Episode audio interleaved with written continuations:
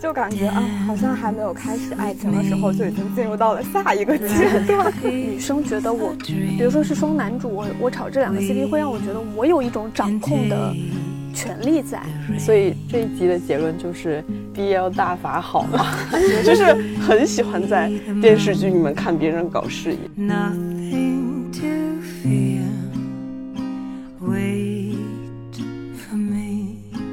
今天应该是年前的倒数第二期，我们打算来聊一个比较轻松、比较私人化的一些一个话题，就是文艺作品里面的恋爱。就是这里面文艺作品也没有很严肃，从小说、言情小说、电视剧、电影到综艺都算，就是轻松了你爱情是人类三大主题之一、啊、好的好的，就是介于我们每次呃推送是爱情的话，大家点击都不错，就我们猜大家还蛮喜欢听这个所以我来聊几个对爱情毫不关心的人要开始聊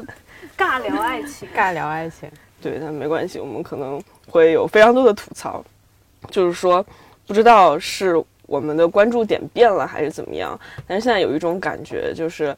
以前大家还是对爱情还蛮感兴趣的，就是包括每个人都有过的言情小说时代，包括那个时候喜欢看台偶韩剧，里面的主线都是爱情，再到后来零几年的时候，感觉以爱情为主线的电影也蛮多的，比如 One Day， 再到后来大家好像觉得电影它的制作就很大，一个单独的爱情线撑不起来一个电影的制作，所以到后来现在以完全以爱情为主线的电影就变少了。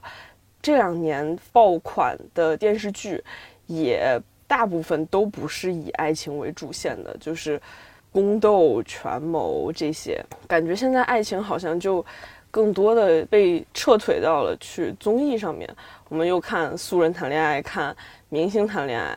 所以大家对爱情逐渐的不感兴趣，会是一种趋势吗？我觉得不是不感兴趣，是是是大家关注点就是好像更加不一样了，嗯、就。我自己的感受啊，因为我是应该是这里面年纪最大的吧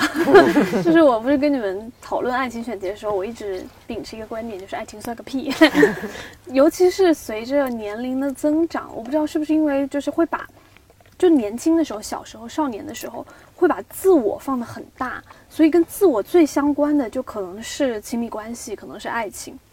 所以那个时候我的感觉就是，比如说如果我有一段爱情的话，我就会把整个人好像要扑在那上面，因为我的生命就我首先我的自我就已经充满了整个世界，所以我更关注的是比如说我这个人，我的内心，还有包括我的精神世界，还有我的那个另一半伴侣这样的感觉。所以那个时候对爱情就非常的关注，因为它是直接影响我对自我的一个认知啊、评价啊等等等等。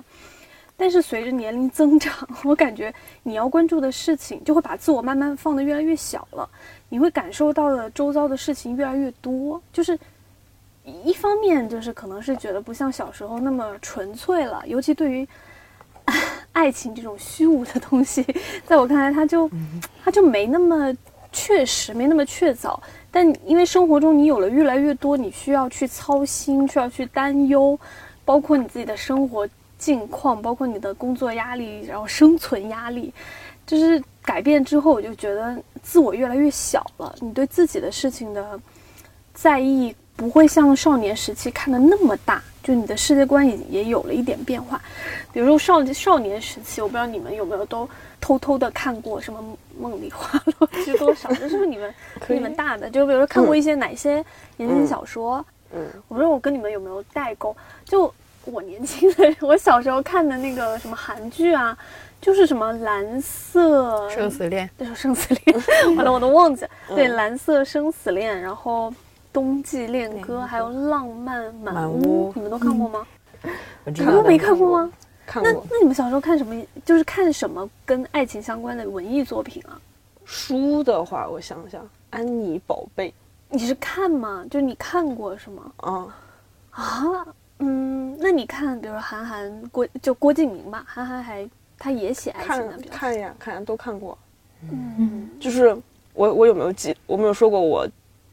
记得安妮宝贝书里面最在我小时候觉得好浪漫、嗯、就是那个，因为你知道安妮宝贝书里的男女主都特别不热爱生命那个时候觉得爱情最大，就是生命也不算什么，然后就感觉大家就爱完了就可以去死那种感觉然后里面有一个有有一段是男主角跟女主角说我特别喜欢用索尼爱立信的手机，女主角问为什么，男主角说因为它辐射大，死得快是真事儿，就是他这段对话一定真实的存在于某本书，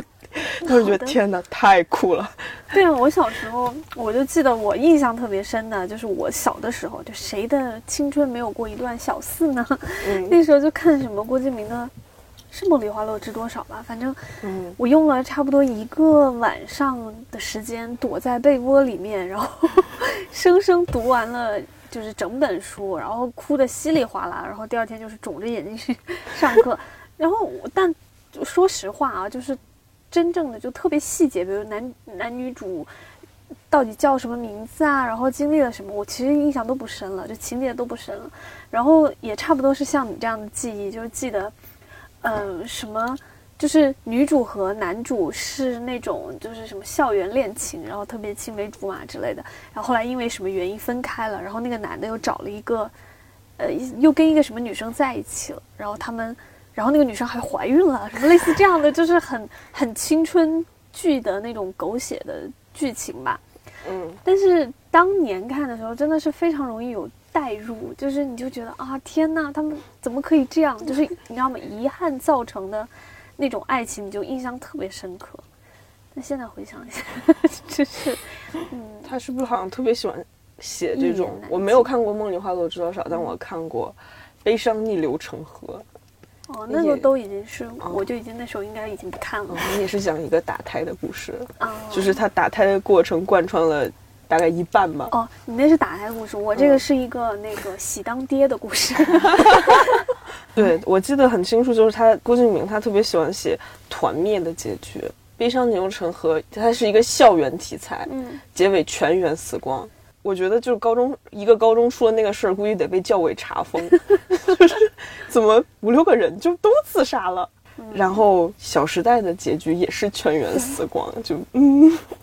小时代我后来都好像他不是好像有什么一二三四五这样的吗、嗯、我都很基本已经过了那个年纪了，就是我所以我就说我不知道是因为随着年龄的增长，然后你见到了更多不同的文艺作品，然后你的自己的那个比如说青春期那段已经过去了之后，然后你的一些认知，对世界的认知，对爱情的认知，然后对自我的认知都发生了很大的转变，这种情况下所以我们会觉得爱情越来越不重要了。你们小时候看过什么就是跟爱情相关的文艺作品然后印象比较深的？我好像因为我的初中管得特别特别严，所以真的几乎就没有看，然后我当时看的还是韩寒的，然后他也就他的笔墨就没有很言情，所以其实就还行，就看了一些奇奇怪怪的东西。我感觉我开始接触呃爱情的那些好像真的是从暮光之城就是有一个比较系统，就我现在回想起来是可能暮光之城，还有什么那些年我们追过的女孩、嗯暮光之城也是很很传奇的，现在叫做 I P 吧，一个很传奇的 I P、嗯、就真的真的用爱情撑起来的，变得非常的扯整个的设定都非常的扯，就感觉他有点把吸血鬼包装成了某种超级英雄，就是、就就很爱、嗯、哦我当时还看那个什么吸血鬼日记，也是特别的错综复杂的爱情，吸血鬼们的爱情，对，就是然后当时就爱情观有点乱，就因为他们都是首先那个呃暮光之城是怎么样来着，暮光之城是最后是他们雅各布就是他没有选择的那个前男友、嗯、爱上了他的女儿。哦对对对，就是那个设定是他必须跟 Bella 还有那个 Edward 生的女儿在一起，然后我就嗯就非常的奇怪，他明明是喜欢他妈的呀，怎么就这样了呢尤其是他的女儿跟雅各布在一起的时候，我当时还是看的书，然后我也没有人给我剧透，也没有人给我剧透，我当时三观真养不回养不回四层相识的剧情对，暮光之城它好像真是就是非常传奇，在于它真的是首先是用爱情撑起来，然后它感觉只是借了一个吸血鬼的壳子，一个人设，然后把它的所有缺点又进行了改编。而且据说国内好像还好吧，也没有特别火，据说它在美国那边就是真的大家为了它特别疯狂，甚至它首映的时候会有初中生高中生为了排他的首映票去电影院外面扎帐篷拍。嗯，那他本来就是一个高中、嗯、呃就是一个青少年的片子所以就是好像都会很就是青少年时期去看这种剧也好书也好，就是任何文艺作品都很容易把自己带入到那个女主的就男主或女主的那个情境中、嗯、然后去幻想就是这一套爱情和这一些就是传奇事情的发生会发生在自己身上。大概是在大一些上上初中的时候特别喜欢看张爱玲和亦舒就哦对、嗯、就就就感觉啊好像还没有开始爱情的时候就已经进入到了下一个阶段就是你的心灵已经进入到一个经历过爱情觉得一切都很平淡不相信爱情的阶段。 就, 就那个时候如果同身边人还在看郭敬明，然后你开始看亦舒了，感觉就很高端。对对对，就是我记得《喜宝》里面有一句话，我现在都记得，就是什么啊、呃，如果可以，我想要很多爱，或者给我很多钱；如果都没有，我就要健康。对，当时听起来觉得天哪，哇，太厉害了，就可以写在。可以写在笔记本扉页的那种话。我现在只想要钱和健康，我可以不需要爱。那那你小时候看这些，就是当时就对你后来，比如说对爱情，就比如说你看郭敬明啊什么饶雪漫的时候的那种爱情对你的影响，和看比如说之后的张爱玲亦舒的爱情观对你的影响，你觉得是什么样？有变化吗？就是看那种比较现实的作品的时候真的是会带入，小的时候因为你还没有经历过就会带入到女主里面，就像我们刚刚讲的。但是就张爱玲和亦舒他们的那个世界好像离现实的世界就会比较远，你觉得你是在看一个别人的故事，你不会去带入，但是他们好像就更像是一种讲道理，比如告诉你健康和钱比较重要这种，或者是像张爱玲写什么倾城之恋，就就到最后其实就是套路对套路，然后就这种就是就是会完全不一样。然后小的时候就觉得啊自己在初中的时候已经参悟到了很多我很好奇，就是你现在想那个时候对爱情的一个呃观念也好或者理解也好，和你现在就是已经呵呵踏入社会之后的这个爱情的观念和理想有没有什么变化？嗯，其实有，就是说真的我是反着的，就是我小的时候觉得爱情更不重要一点，就我现在反而是有一点恋爱脑的。就是小的时候，那你为什么会写出那一篇《十万加请问你》结婚了只是人生的附加题就是爱情和结婚是两件事嘛就是小的时候好像你可以改变的事情很多，然后你可以憧憬的事情很多，期待的事情很多，但越长大越发现其实你能改变和影响的事情很少，就最后还是会回到人和人的关系，然后你你感受那种情感，它会让你觉得更快乐，就那种快乐是很扎实的。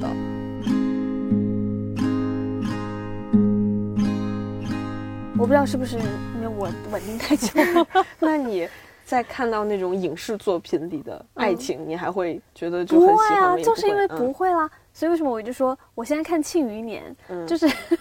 男主当范闲要跟那个林婉儿产生那个尴尬的爱情交互的时候，我整个人就是会尬住，就我在家那一段会跳过，就是我已经没有办法哎呀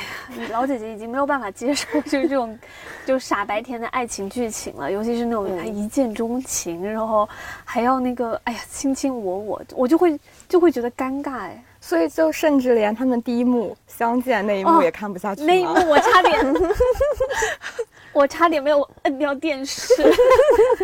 我就最开始对庆余年感觉还蛮好的，是觉得它里面人设都特别可爱，就是什么费介啊那些就是都很立体嘛，当他俩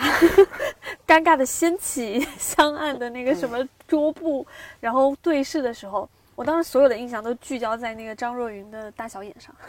以及以及李沁那个没有打过光、没有打好光的那个整个的画面形象上，就已经没有办法把自己带入到那种爱情的剧情里面去了。对，这也是来脱胎于南屏文学的朴素爱情观，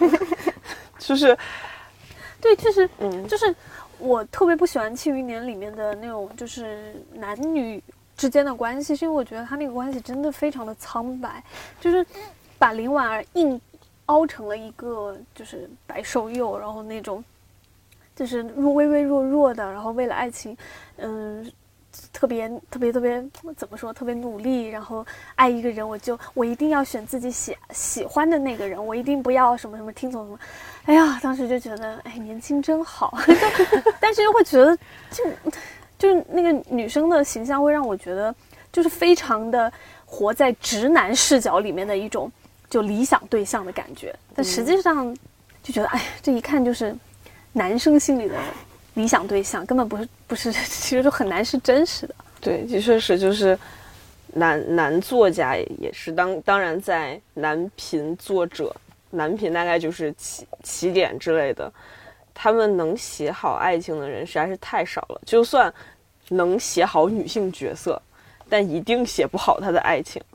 所以我感觉他在改编这个 I P 在改编的时候，要么像《庆余年》一样砍掉它里里面的爱情、嗯、要么就是火的都是根本就没有爱情线的 I P、嗯、就比如早年一点的《盗墓笔记》就算是没有有有一点配角的爱情然后有还是有那个 Shelley 和那个《盗墓笔记》的感觉，不不不不、哦、不是《盗墓笔记》，那是《鬼吹灯》。对，《鬼吹灯》对，《盗墓笔记》爱情线是生生被读者反馈作者砍掉的，就他一开始的时候、嗯、更新的时候是有一个爱情线的，就阿宁和男主是有感情线的。阿宁和谁啊？呃，吴邪哦，是有感情线的，但是因为那个就是胖子嘛，更更新了网文会有各种评论，所以其实是平邪的 C P 粉的呼声太大了，所以最后就把那个男女主感情线砍掉，然后专专注于平邪这条线。对，哦，是这样子的。可以，会不会是因为比如说像盗墓盗墓笔记啊、鬼吹灯啊这些，它是它的男性读者比例比较高，然后对于我不知道，我、嗯、我想象是男性好像他不太会喜欢去看那种特别细腻的情感的描述，他更在意比如说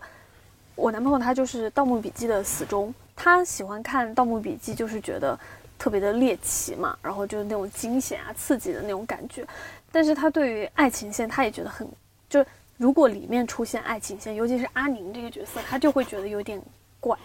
就鬼吹灯还好，鬼吹灯感觉是一个比较大众向的作品，但其实呃盗墓笔记还算挺粉丝向的、嗯、就是他在男频里面算是女女读者的比例相当高的，嗯，并且他火起来一很大一部分程度也是因为女读者。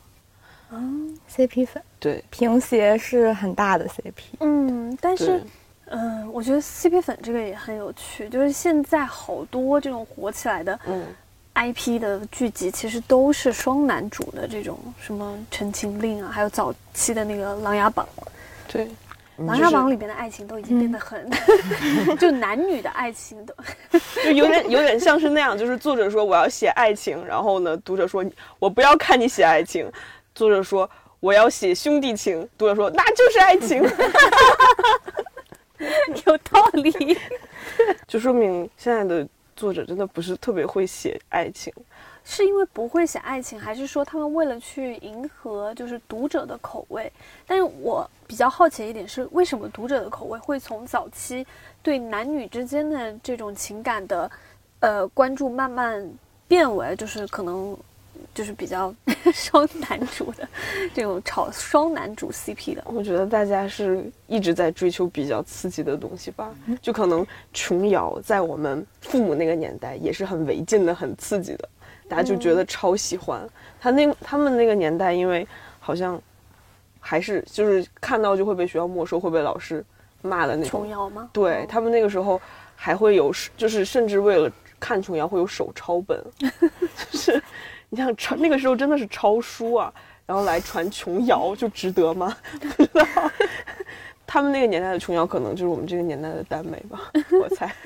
嗯，确实就是我觉得就是这种青春文学，或者是嗯就是年轻人比较爱读的这种文学作品嘛，它很多都是有一点点叛逆的，就是它需要有一种反叛的那种感觉在，为了让你打破你生就是日常生活的平淡嘛，所以它会有一些就是你像你说的就是违禁啊，然后或者反叛啊，然后反常规啊这种东西在。但我觉得还有很重要一点，就是一个是我们现在社会讨论中越来越对这种情感关系就是性的理解，我觉得跟过去有很大的差异。就我们小时候肯定比如说同性恋这种，我们对他的这种包容和那个接受没有那么高，是慢慢随着比如说社会的开放啊，还有包括社会舆论不断的嗯讨论越来越充分吧，我们才慢慢开始接受就是同性之间的这种情感，对他们的理解和包容性也越来越强了嘛。然后还有一点我觉得很重要的是，比如说为什么很爱炒那个双男主，就是耽美吧、嗯、这种感觉，我自己的一个一个理解是说，确实跟女性地位崛起有关，就是好像是会让女生觉得我比如说是双男主，我我炒这两个 C P 会让我觉得我有一种掌控的权利在，感觉就是它有一点点在满足就是女性她本身的这个对比如说对那种双男主的需求还是什么，所以我觉得它有一种打破以前打破作品原有的设定。因为在呃这这去年的《镇魂间》的陈情令这种剧集播出之前，大家能做的基本就是正常向，就是相当于那个男主他会有他会有一个官方 C P 是, 是肯定是一个女生，但是大家就不喜欢他和那个官方 C P 在一起，就拉他和其他的角色、嗯、他们两个的 C P， 就是有这种自主的你自发的去做，并且这个东西不是作者规定给你的，是你自己想出来的。那是不是就是跟我说的意思差不多、嗯、就是可能读者也好，尤其是比如说女性读者，她会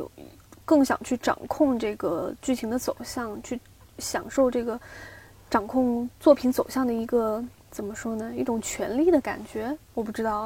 嗯嗯，你们怎么看？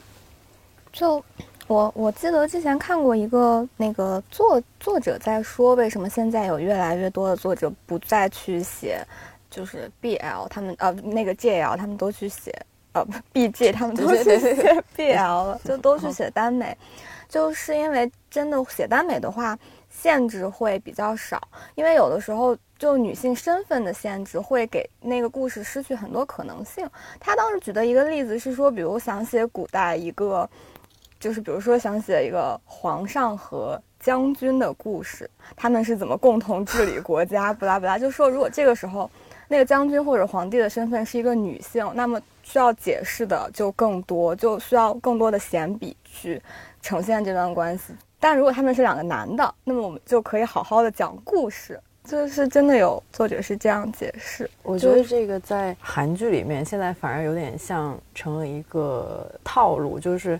那个作家会呃编剧会这样写，其实像是一个双保险，就是让观众万一观众不喜欢男女那条线的话，还有男男他们可以追，就有点像就是很火的那个鬼怪。其实我觉得恐就是那个地狱使者跟呃鬼怪的那个 C P， 其实现在是比鬼怪跟跟恩卓的那个 C P 是还要更火的，就他们两个男男 C P 嘛。而且我觉得你刚才讲这种将军跟皇上的这个，我感觉这样一想，韩国莫名其妙还蛮早就有这种类型的，像那个《王的男人》，不知道有没有听过，就是李、哦、李准基红的那个，嗯、还有那个呀、啊，那个双花店啊、哦，对对对，对，它虽然是个三级片，对，但是它的故事也是皇上跟他最亲近的一个人，然后皇上不喜欢女的，嗯、对，然后他就。嗯让他的，但是要传宗接代，对，就让他很喜欢的侍卫。你这么你这么一说，《琅琊榜》不也是相同的构造？怎么又突然发现套路无处不在？大家都在用同一个套路。对，然后双花店更那个什么一点，更赤裸一点。《琅琊榜》还是比较隐晦的，而且没有那么直接。《琅琊榜》感觉跟鬼怪它的架构有点像。对，双花店那还比较紧。而且《琅琊榜》和鬼怪都是喜欢 B G 线的人也有。嗯，就是他的 B G 线没有那么垮，就比如伪装者，他 B G 线可能就是吃都吃不下去。我在 B 站见过有人剪无女主绿色版然后剧情非常合理，非常合理，逻辑极其顺畅所以是就是女性观众不喜欢那些女主还是还是怎么着？我本来也觉得是女性观众不喜欢女主，后来我自己感觉是就像我们小时候其实去读比如说青春文学啊，还有读那些爱情啊什么，都是因为我们在想要去突破某种禁忌。嗯，然后现在我会觉得比如说像耽美也好，然后包括这些男男女女女女也有，其实都是在试图去突破某种禁忌。就比如说像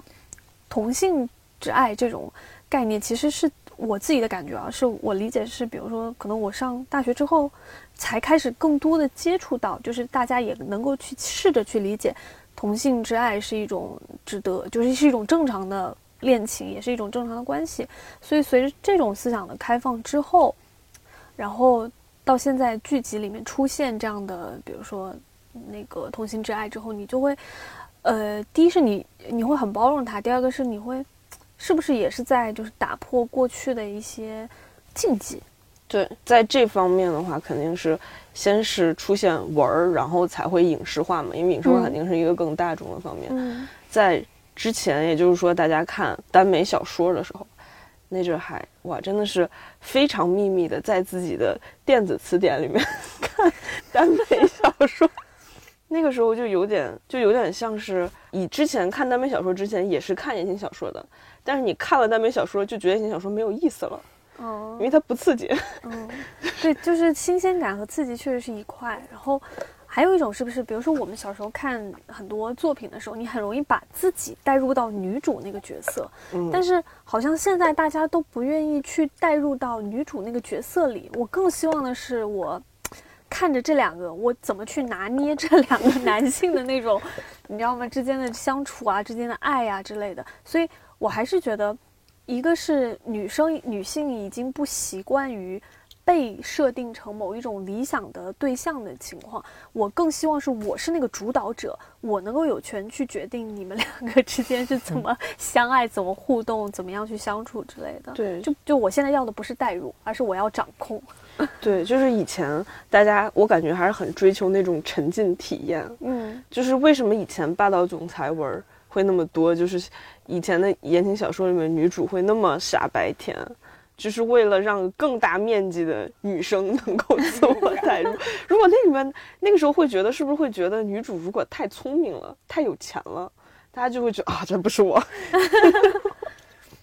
然后那个时候包括那个时候偶像剧也基本都是嘛，女女主都是家里会更穷一点，然后会平凡。嗯，虽然虽然女主角长得很好看，但依然她会去说自己平凡。嗯，然后然后遇到、嗯、遇到一个就是遇到四个爱我的都爱我的男人、嗯、对对对，遇到很多保护我的，对，遇到很多又帅又有钱又都爱我的男人。嗯，对啊，所以我就说、嗯、我自己感觉是跟女性读者的地位的呃不是女性本身的这个地位变化有一定的关系的。嗯，就是我不再接受你一天到晚的就是让男人要不保护我，要不那个霸道总裁我，我现在要的是我要霸道总裁你们，只不过我的那个角色是在剧集之外的。对，而且还有一点可能是一般的双男主其实是个性非常不同的男性，然后对女生来讲的话或者对观众来讲的话选择性会更多一点，就是两个男生可以吸引不同的女性观众的爱、嗯、就是爱好之类的。对，就是大家会觉得既然我不想这种沉浸式体验了，你那你还不如把那个女主，就是她，大家不沉浸了之后会反而会很挑剔那个女主，觉得她傻，嗯，觉得她不干事儿、嗯，觉得她没有用，嗯，就是与其那样，你还不如把这个角色给我换成另外一个男主，就像大家现在就真的很执着于搞事业，对呀、啊，很喜欢在电视剧里面看别人搞事业，就是不太需要这种借助文艺作品里的爱情来满足满足我的那种自我存在和自我价值的感受了，就是我可以通过。有一份牛逼的事业有一个光明的前景、嗯、然后来达到我想要的那个状态。对、就是、我记得为什么现在大家都搞事业，我觉得搞事业这一点很很有意思。就是呃暑假的时候九州缥缈录、嗯、我, 我追了几集，然后呢一开始追的时候还关注了他们的那个官博，关注了几天，他们那个官博每天就会发剧，就相当于关键剧情节点的进展，然后说今天要怎么怎么样，大家快去看。每天就是发什么男男女主什么要拜堂啦，然后呢他要带她回家，究竟会发生什么呢？下面那个粉丝全都是别回家了，别谈恋爱了，赶紧回家搞事业。然后就是根本没有人理那个官博在说什么。因为九州它也是大概十年前的小说，那个时候大家会觉得里面的感情线还是很很喜欢的，很有意思的，但大家大家现在只想要人物，完全不喜欢当时的那种感情线了。这个的变化也是很有意思的，就是因为现在拍的很多电视剧是翻拍自十年前或者十几年前的网文嘛，嗯，很多。对，但是《庆余年》也是。对，但是《庆余年》是因为感当时感情线本来就没有占占比很多吧，现在拿来砍一砍，就是它是群像比较好，嗯，所以大家还是还还是看得很开心。嗯，可惜我们没有这样的样本。就我很想知道现在，比如说零零后啊，嗯，他们还看不看，比如说爱情啊，或者对，就是很好奇，他们在不在看，比如说爱情的小说啊，然后看那些纯的爱情的东西，因为。我总觉得是不是因为小时候我们的生活就是比较单纯，嗯，就是你除了上学，你能够憧憬的，你自己能够掌控的东西，也就是爱情，所以就是恋爱嘛，所以那个时候就更在意这些东西。但我们现在的话肯定不一样，就你你要处理太多的东西，而且你生命中爱情越占比会越来越小，对你的影响也会越来越小了。我我感觉是咱们当时因为娱乐也比较有限，所以那个时候感觉读言情小说是个大众爱好，嗯，就是你能找到很多人陪你一起读，然后你还可以和他们交流，就比如你还可以和朋友比如合伙买一本书，然后呢你们轮流看，这种感觉班里的人都在看。嗯，但现在我我不我不认识零零后啊，我认识零五后，我的侄女儿，他们就感觉和我们说的东西完全是一样的。我跟他吃饭的时候，他就跟我聊王一博和李现，嗯，哦。嗯，肖战，肖战，肖战也聊，就是他们班里，他们班里讨论的也是你喜欢王一博还是喜欢肖战。嗯，哦，对，他现在上初一，嗯，就是，就是，嗯，就你当时说的，就是电子产品的普及带来的这这种就是早熟化，就小孩其实他越来越早就变成了小大人了，就他们看的东西和我们看的和我们接触的东西可能都差不多，因为其实。因为现在的这种流量机制决定的，就是你能接触到的很多作品啊，嗯，文艺作品和你关注的热点啊、焦点，其实都是被决定好的、塑造好的。他们平时在接触什么，他的这种自主的选择权利其实越来越小了，就很多都是被这种大型的流量和媒体啊来决定，就是说，哎，我们今天的偶像都应该是谁谁谁或者谁谁谁这样的感觉。所以你看这些小孩，他可能跟我们接触的一些东西都不会有太大差别了，因为大家都在看这些，你的媒体也就那么，对吧？对。就感觉咱们那个时候至少言情小说是跟咱们上初中的时候看的言情小说可能是比如大学生不会看的，家长当然也更不会看，对，就是是一个又一个的比如小众爱好的小众群体。现在好像这种小众群体，但是它肯定对，就它依然在，嗯，但是它可能被挤压的越来越多吧。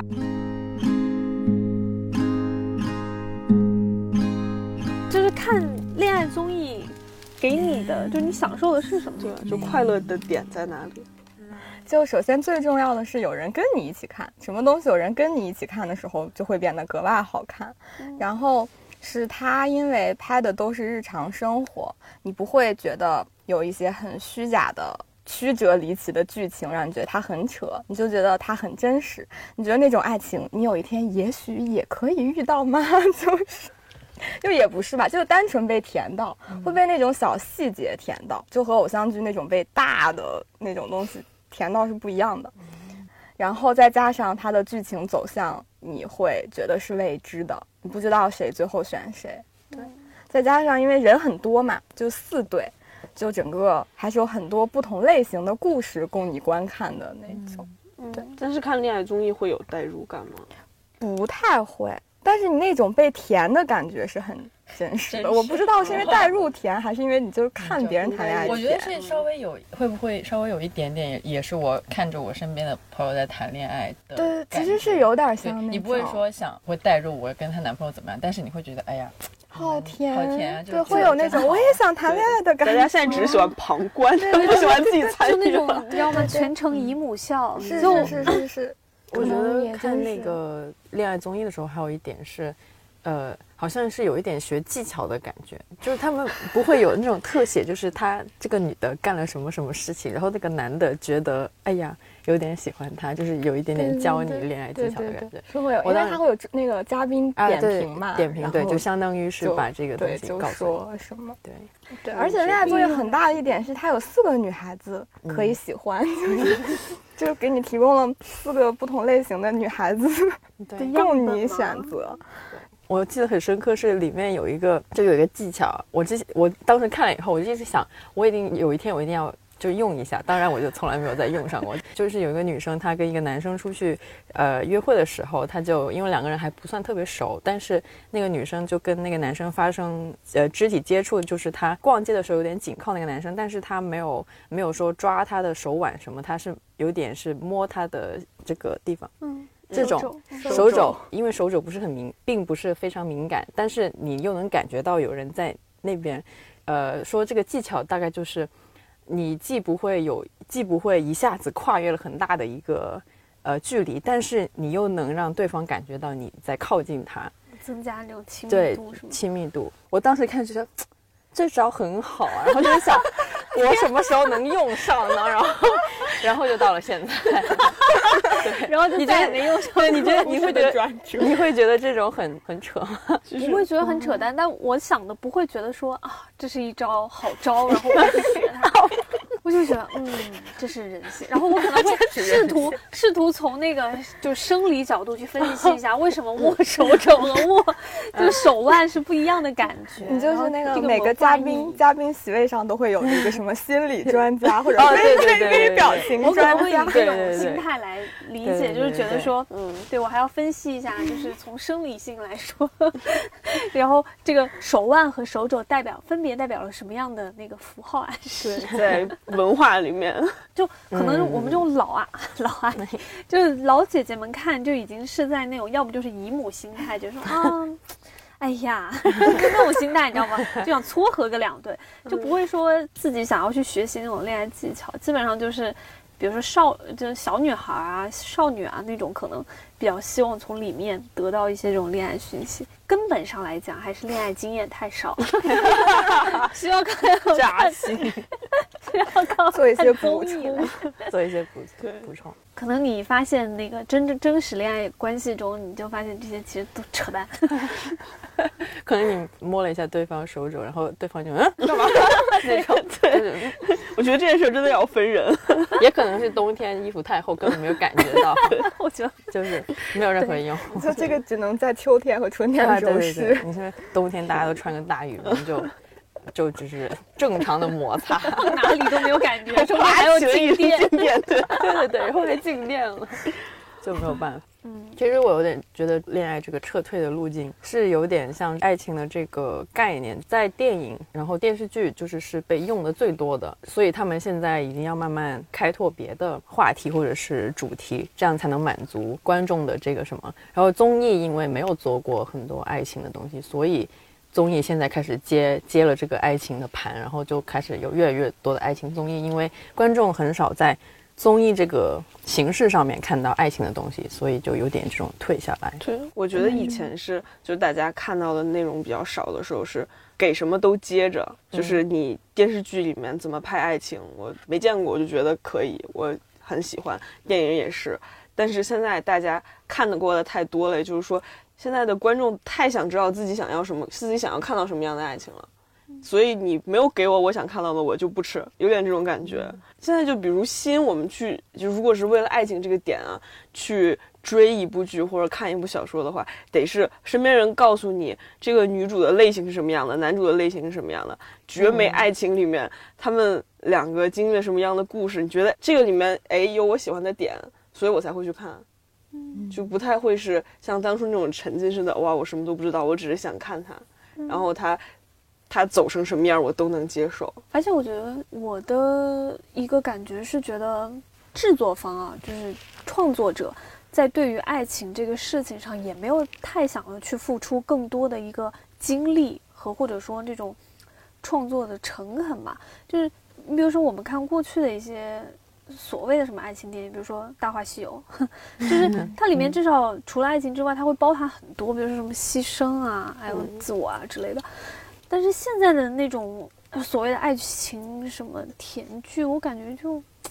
你知道吗？就好像就为了符合更大众化的口味，然后就把那个爱情调剂得很廉价，就是就很像那种垃圾食品，就是看上去好吃，实际上啥也没有。观众对影视剧就是对这些内容的要求在进步嘛，就比如一点零时代的二二一点零时代的爱情，二点零时代的爱情，你对它的要求在进步，但是感觉制作方一直想用古老的三板斧来糊弄我们。对，就是用很套路化的一个方式来